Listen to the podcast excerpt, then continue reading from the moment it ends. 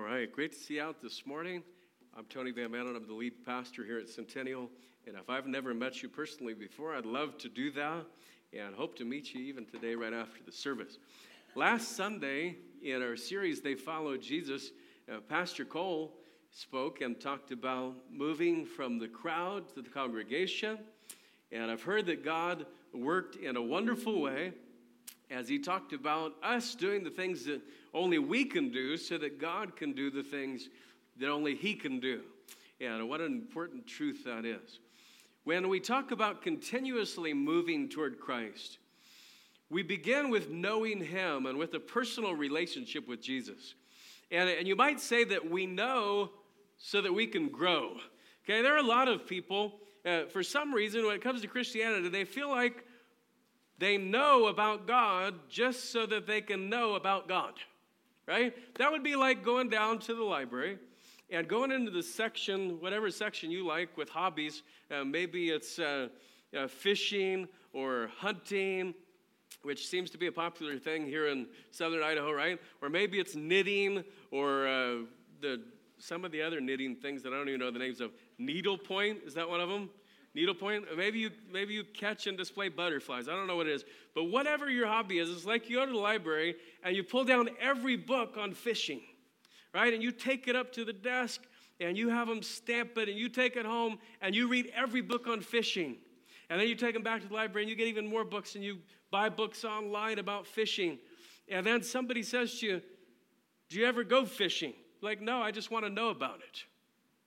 Right now, how many of that makes a lot of sense that you just want to know about it? That doesn't make any sense. Right? She does. She makes sense to Janice.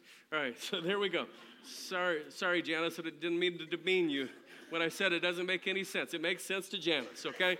Um, but, you know, sometimes people feel this way about God. They're like, well, I want to know about God. But knowing about God is so that we can be growing in Christ. And so knowing leads to growing.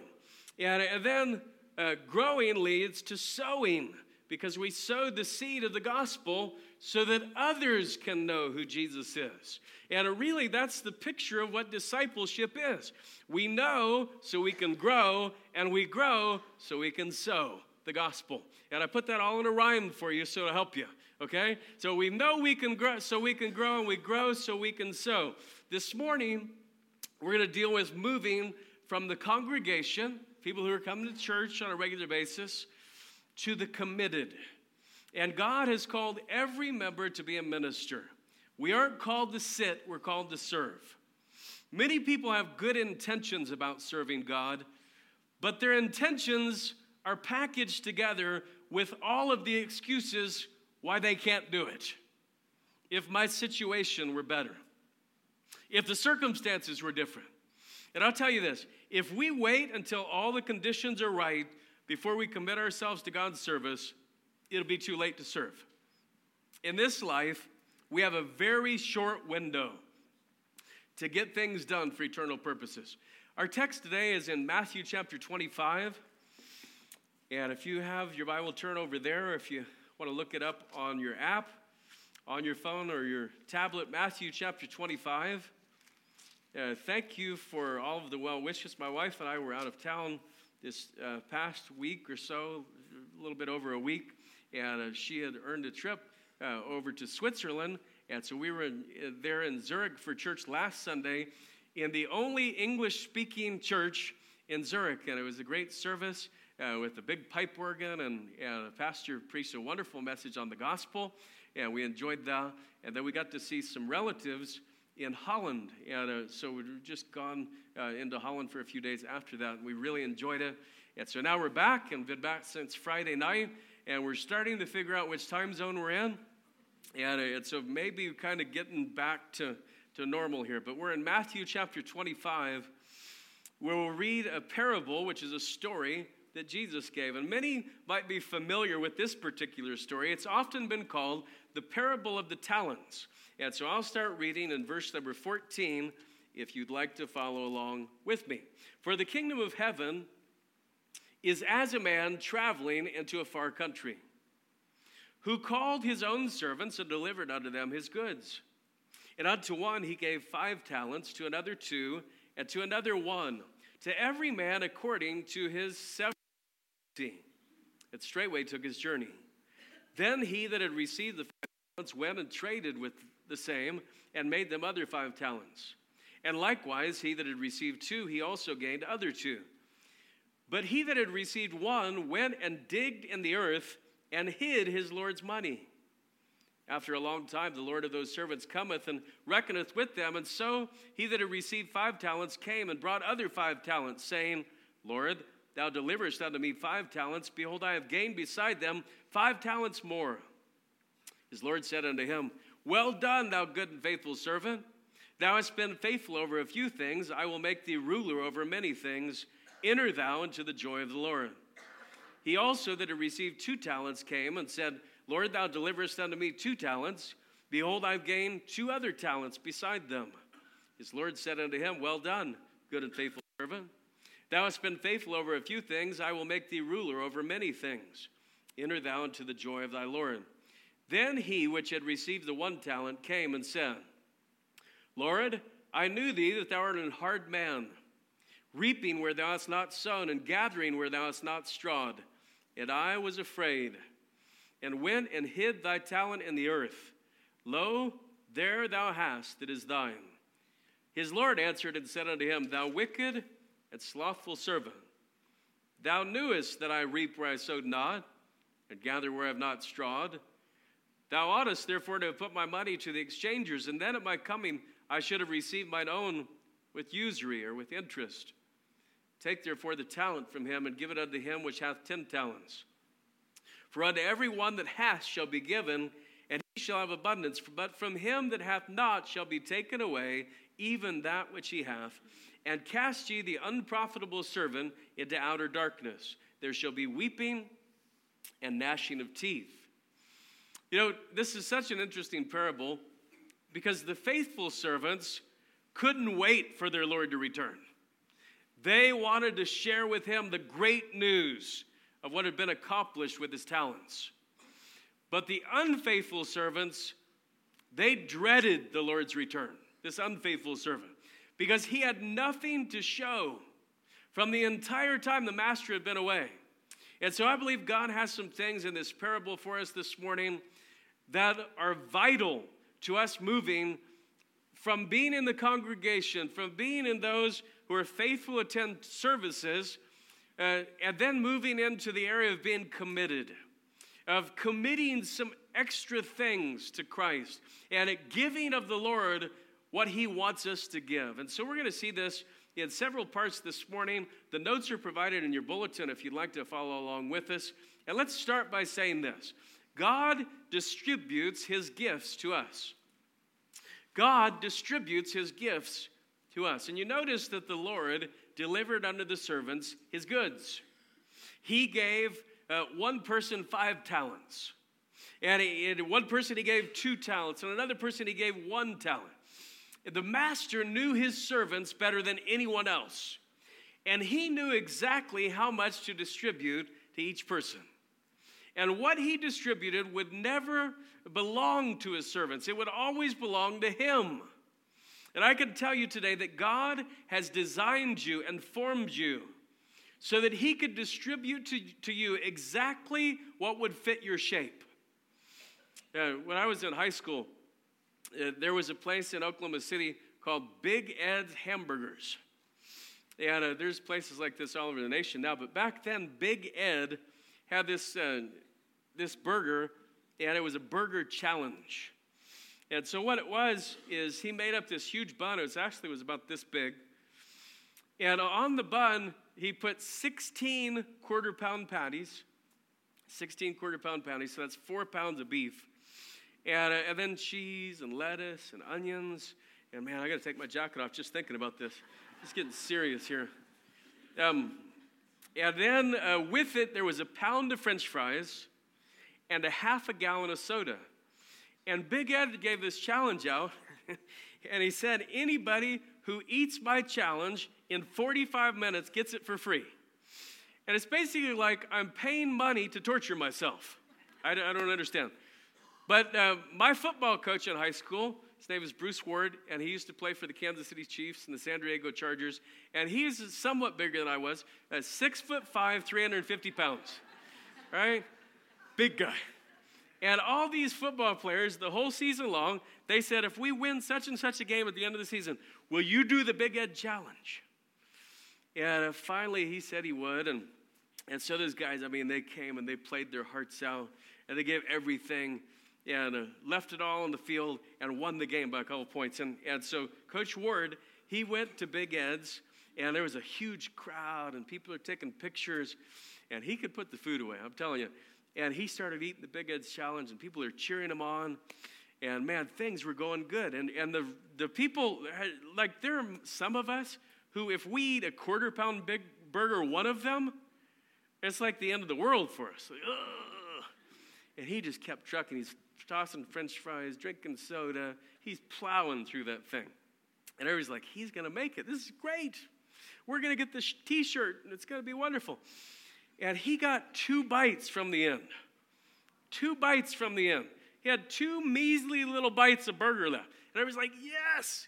And you could just see his face color change. And it changed from good, and let's just say it changed to bad, okay? Let's not, let's not get into the details of this. But let's just say that the Big Ed challenge ended up not in his belly. Okay, let's just say it that way. Let's just say it was a bad scene. Even in your own family, if you have kids, you know which one of your kids can eat a lot and which one's probably not going to eat much. Okay? And sometimes, surprisingly enough, it's your girls who just can put it away, right? Why is everybody looking at Tamara? I don't get this. Like half the room just look at Tamara. I don't even know, I didn't even know this about her. And her mom's, I don't know, is it true or not? But, um, but at our house, uh, Dawson, it's like he has a hollow leg. He can eat and eat and eat and eat. Like you take him to an all you can eat place, everybody else is done, they've had their dessert, they sat there for 30 minutes, and he's still going back to get food. And you're like, Are you full so we can leave? He's like, No. And Cody, he eats less than his wife. Right? He's just got a different ability when it comes to food. Not saying Michaela's a big eater, but just, you know, everybody's got a different ability for that.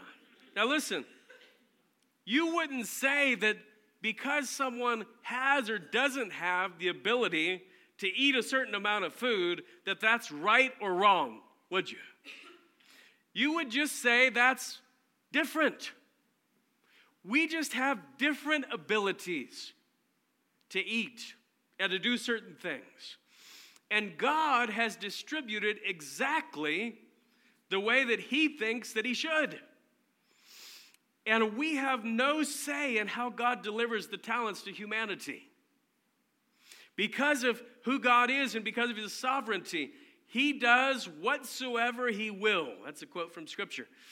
God gives gifts and talents in the way he desires, and we don't have any choice in the matter.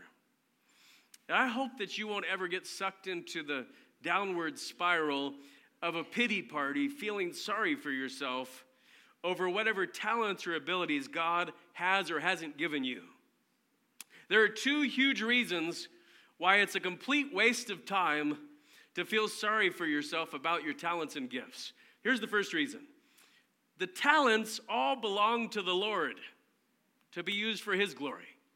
They don't belong to us anyway, they belong to Him. The second reason that you should uh, really not get into this pity party is you can't do anything to change it. God has distributed however He will, and you can't change it. He's in charge of it. He knows the reasons why. No, it's not fair, and it shouldn't be fair. And if you can't change it, why would you spend one second worrying about it? How about focus on being grateful that the sovereign God of creation took the time to make you a unique individual with a unique set of talents and abilities and gifts that can be used for His glory. And don't spend a second worrying about what He did with His own stuff in one of His other servants. What we know for sure is that God has given each of us some things that are equal. Uh, for instance, we all have the same amount of time each day to invest his talents in eternity. Every morning, we all get a fresh start and another day to use his gifts for his glory. But you know, if we think that the talents belong to us, that they're for us, that we own them, we are blinded to the reality of eternity. We get wrapped up in the here and now.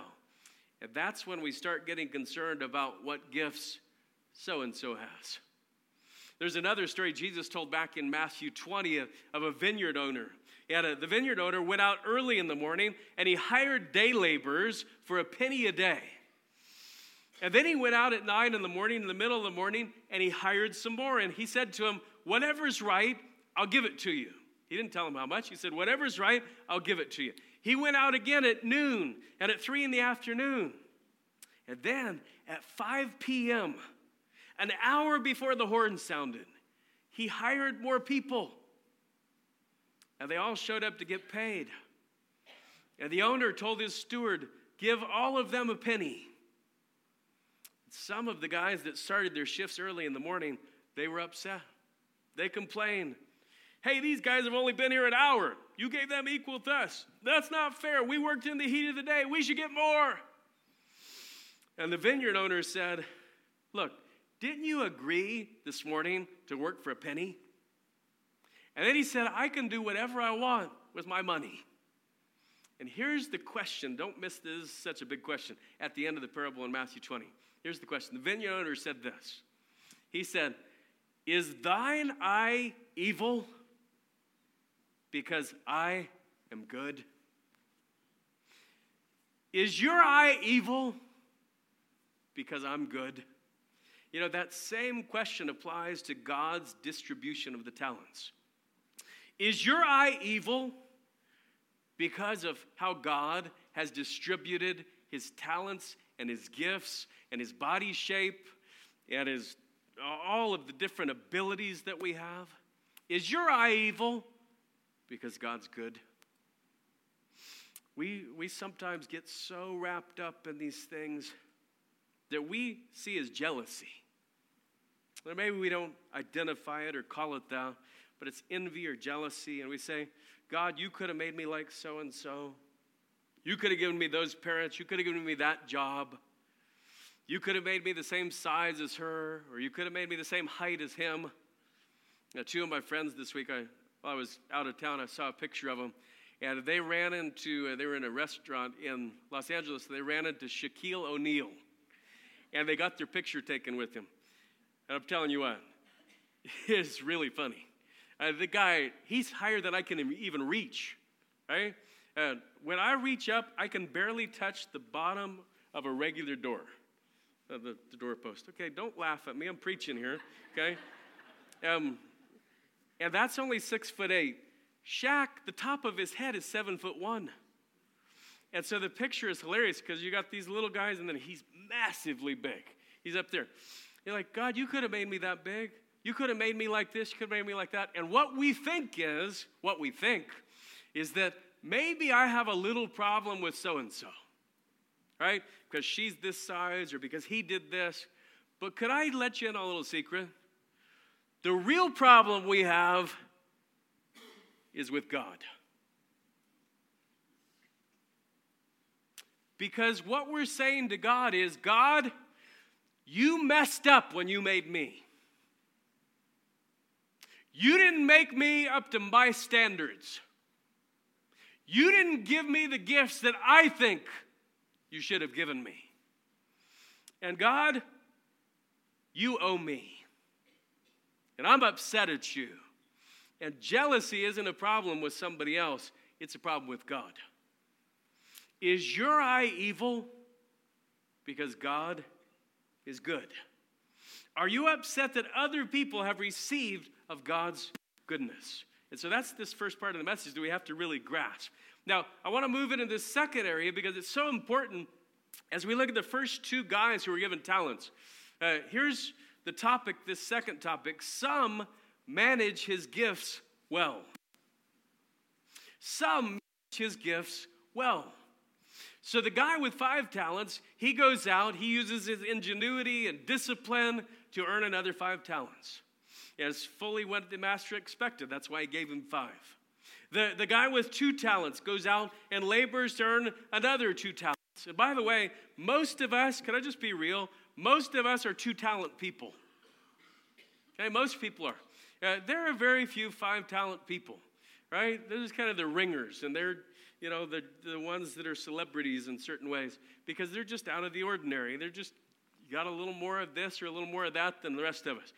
You know, most of us are two talent people when it comes right down to it. Yeah, we're kind of in the middle of the road. Yeah, there's some one talent people too. But but God's the one who distributed that. And so the guy with two, he went out and got another two. And both of those servants did everything they could to be profitable for their master. Now, I want you to notice something about this, though, that's interesting.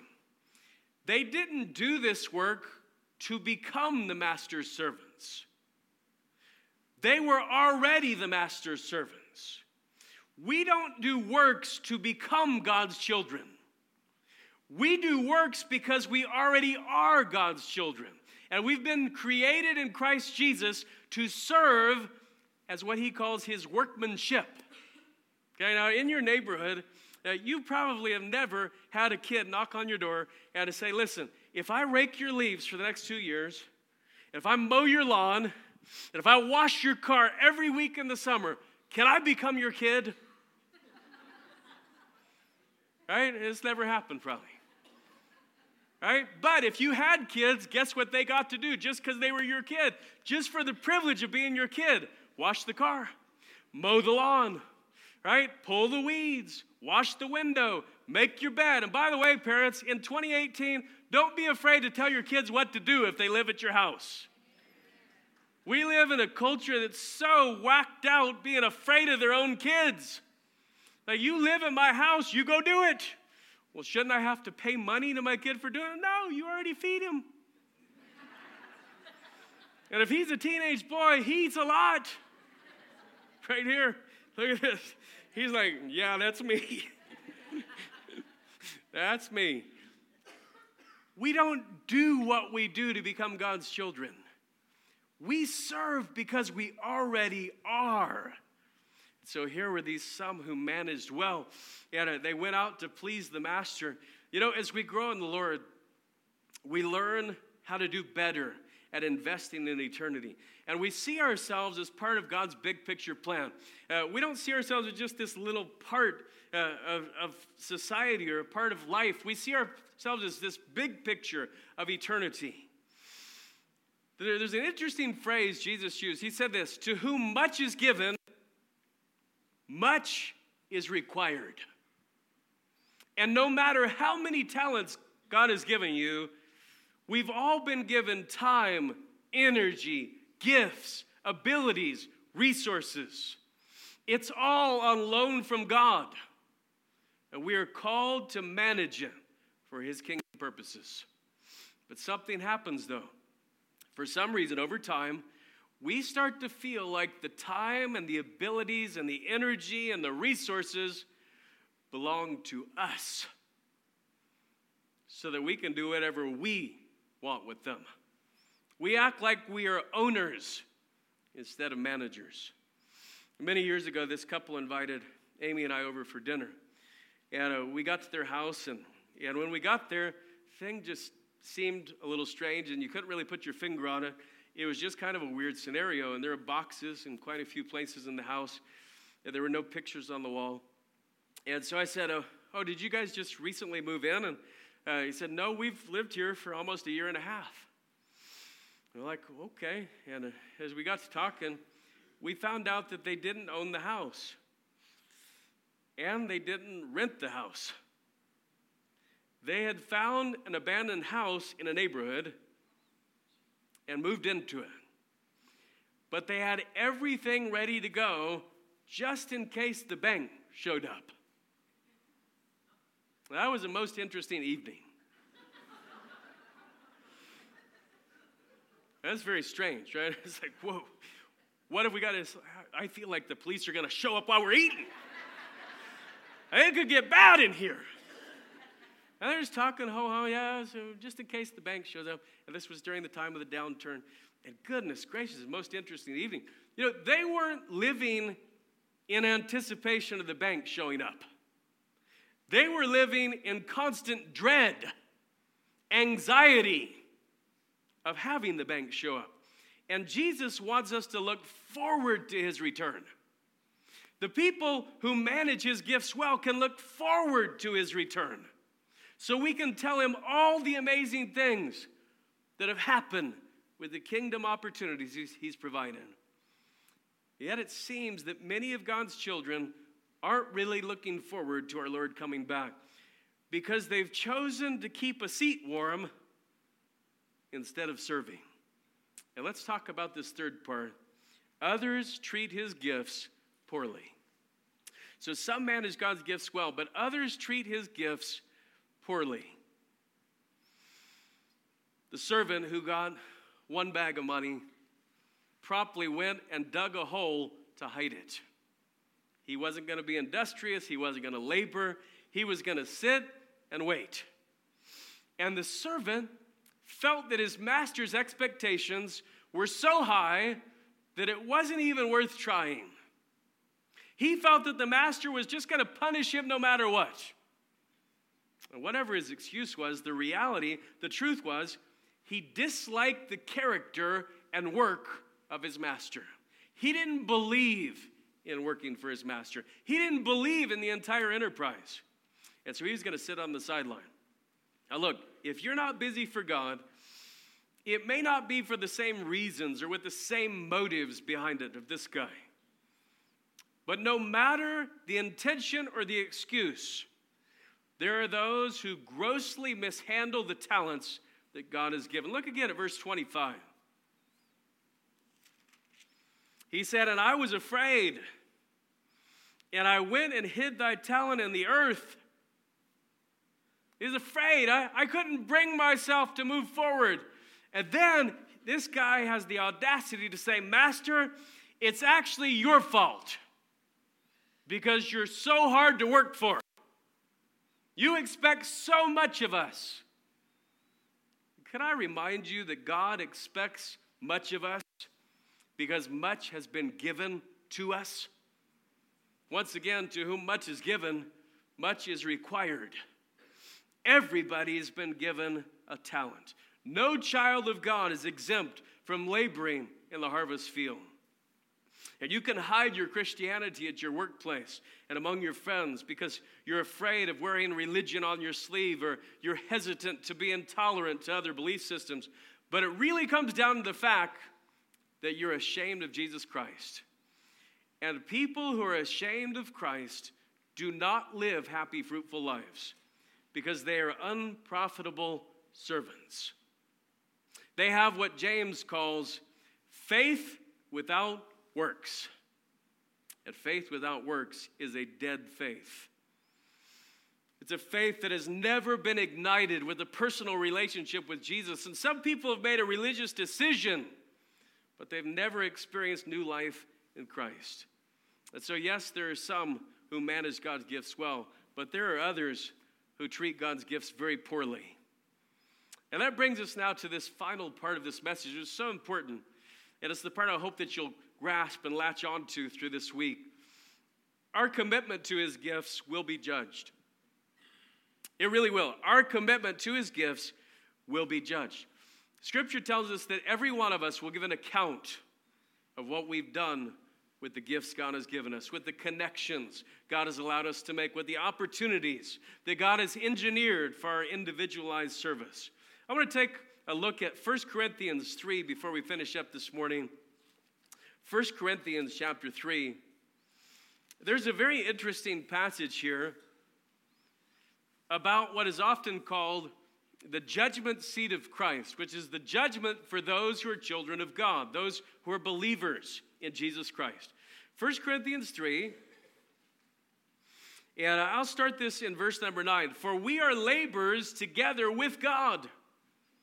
You're God's husbandry, you're God's building.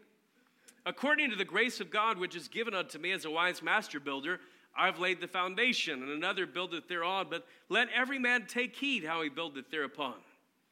For other foundation can no man lay than that is laid, which is Jesus Christ. Now, if any man build upon this foundation gold, silver, precious stones, wood, hay, stubble, so there are a variety of things that we can build with, every man's work shall be made manifest. That means every man's work will be openly shown. Years ago, my in laws lived in Meridian, and they had bought a house over there. And uh, Fred, my father in law, asked me to come over and help one day because he wanted to put in uh, a new television. And uh, he said he had found this hollow place in the wall, and he was going to insert it in. And this was back when big televisions were massive, but they also weighed like 400 pounds, right? And they were this wide. And so he had to get the clearance for it. And so he said, uh, We're going to make a hole, and then I need you to crawl inside of the hole. I'm like, Is this a short joke? I need you to crawl inside the hole and do the wiring so that we can put the TV in. And so we made this big hole, and man, it's a massive hole. And uh, so I get up there and jump in. I get down inside the wall, and it's full, like this high, with garbage. McDonald's bags, Jack in the Box cups, you know, rubble. Evidence, like in his wall, in his house. Hey, come over here. Look at this. When they built your house, this was the trash barrel. And nobody ever cleaned it out. They just kept it inside your wall. And so we cleaned it all out. We got it out of there.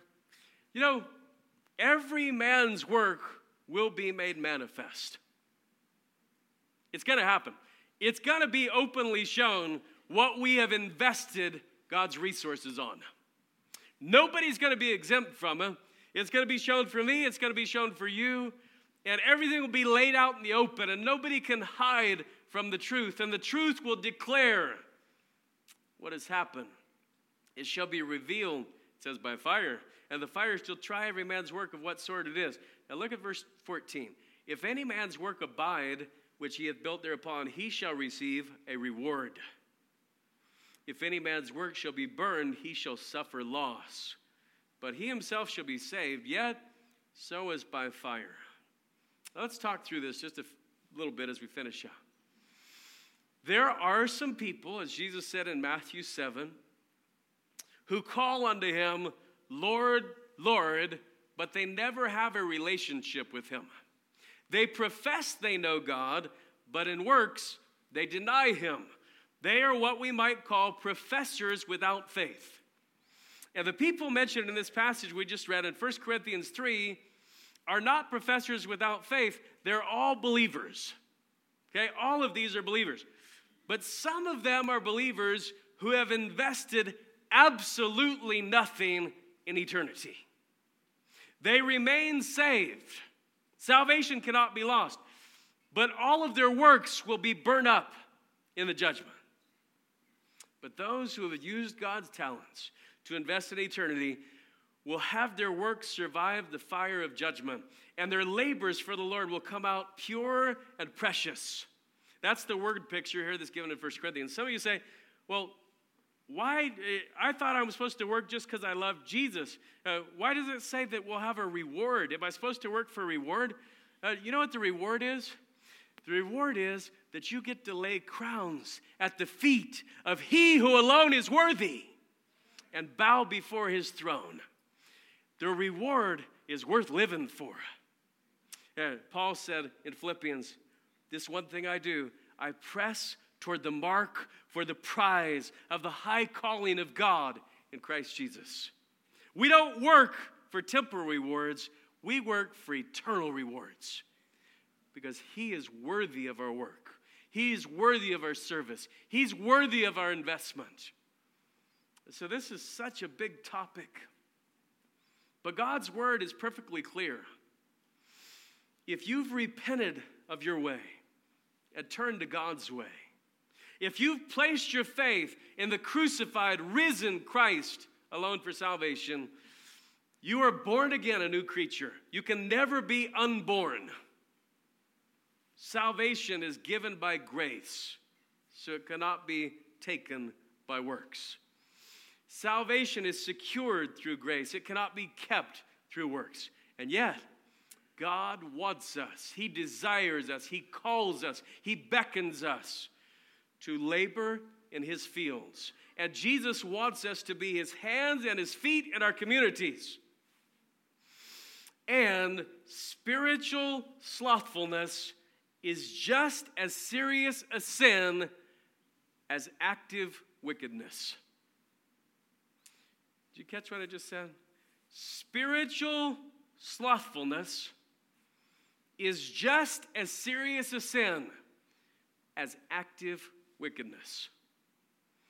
There are a lot of believers, a lot of Christians who try to minimize their talents and abilities to shade themselves from responsibility. And I sometimes do this uh, with my wife because I don't like to talk on the phone. So I say, honey, you're really good at talking on the phone. Can you call the insurance company?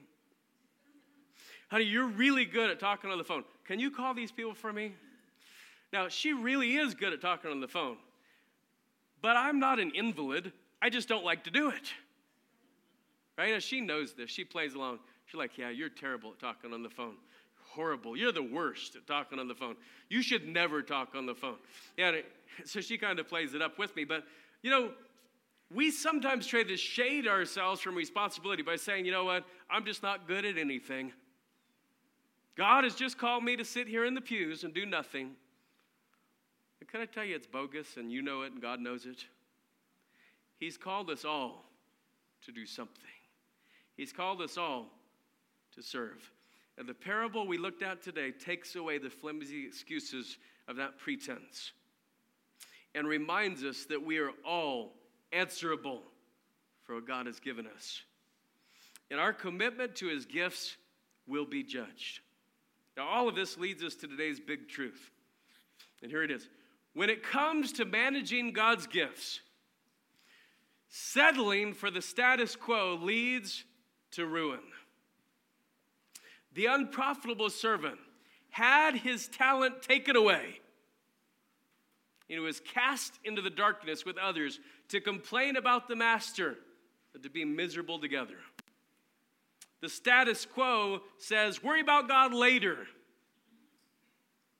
But the Bible says to capitalize on every day you've been given, to remember your Creator now in the days of your youth, because you have been given this day to serve God. And if you use it for anything else, it goes in the scrap heap of wasted days that won't last the fire of judgment. But for those who've taken what God has given you, the time, the energy, the resources, the gifts, the talents, the personality, the abilities, the experiences, and you've used those to shine the light of Jesus in the world, can you imagine hearing the best words any child of God will ever hear? Well done, thou good and faithful servant. Thou hast been faithful over a few things I will make thee ruler over many things. Enter thou into the joy of thy Lord. There's an old song I used to sing when I was a kid, and some of you probably know it. I love this old song. It's called It Will Be Worth It All. It says, uh, Sometimes the day seems long, our trials hard to bear. We're tempted to complain, to murmur, and despair. But Christ will soon appear to catch his bride away. All tears forever over in God's eternal day. And then the chorus says, It will be worth it all when we see Jesus. Life's trials will seem so small when we see Christ. One glimpse of his dear face, all sorrow will erase. So bravely run the race till we see Christ. Some of you in here are moms. And you may be moms by adoption or you may be moms by natural birth. And either way, your heart really has invested and loved in your child. I see moms who are expecting and moms who have children in heaven, of children who they were expecting. And motherhood's a very difficult thing in general. And you talk to moms and they're going through it, and boy, they're, they're sluggish and they're sick and, and their body's changing and all these things are happening. And the moment, the second that they see the face of that baby, they forget everything else. And they forget everything. And then they're actually foolish enough to want to do it again. and some moms just yearn their whole life to be able to do it once. And I think of how that crosses over because our lives here are such a picture of eternity. You stack up the worst day you've ever had, multiply it times a million. And when you see the face of Jesus Christ, it'll be washed away. There won't be anything. You'll say, oh, yeah, that was just a thing. Most of the biggest fights people have in marriage, five years later, they don't even remember what they fought about. All of our trials and troubles on this earth, they seem so big when we're going through it. But when the Master comes back and he looks at you, kneeling before his throne, and you've invested in eternity, and yes, you're fallible and you've made mistakes and you've failed. And there are things you wanted to do that you didn't do. And there are things you didn't want to do where you failed Him. And you've had to confess and you've had to forsake and you've been so sorry. And you kneel before His throne. And He says to you, Well done, good and faithful servant. I can assure you, those are the greatest words you could ever hear. Some of you didn't have a very good relationship with your dad or with your mom. And the thing that you yearned for the most, it wasn't an inheritance, it wasn't a new car. Maybe you said those things, but what you really wanted is you wanted your dad to say, Son, I'm so proud of you. What you really wanted was for your mom to say, Daughter, I just love so much who you are. We saw some of our relatives in Holland these last few days, and it's a good thing that they can speak pretty good English because my Dutch is horrible. And uh, they were talking to us, and, and I remember one of the cousins, uh, he kept telling us stories about his dad. And when he put it into English, he'd say, I tell you about my daddy. His dad, because he's old Dutch, he never looked at him and said, Andre, I'm so proud of you. In fact, he never looked at him and said, Andre, I just love you. Because old Dutch men just didn't do that. And in the United States, there are a bunch of World War II people that just didn't do that. And you could see the yearning. His dad's passed away now.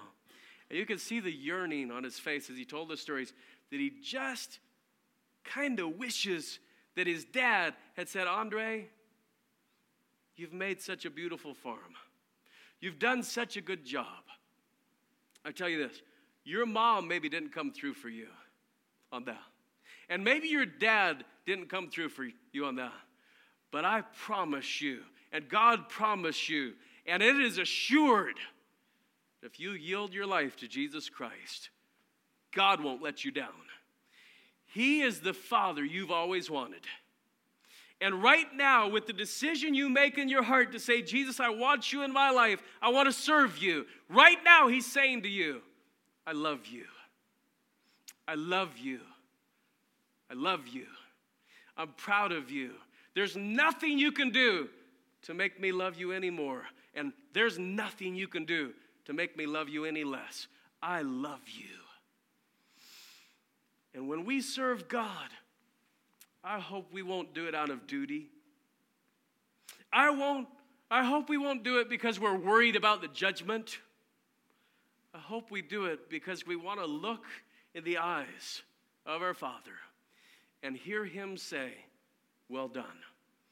And so today's faith challenge is this Are you ready to rethink your approach to biblical stewardship? Are you willing today to say, God, everything you've entrusted into my hands belongs to you as to be used for your glory? Help me to keep focus on what matters most eternity. Let's pray together. God,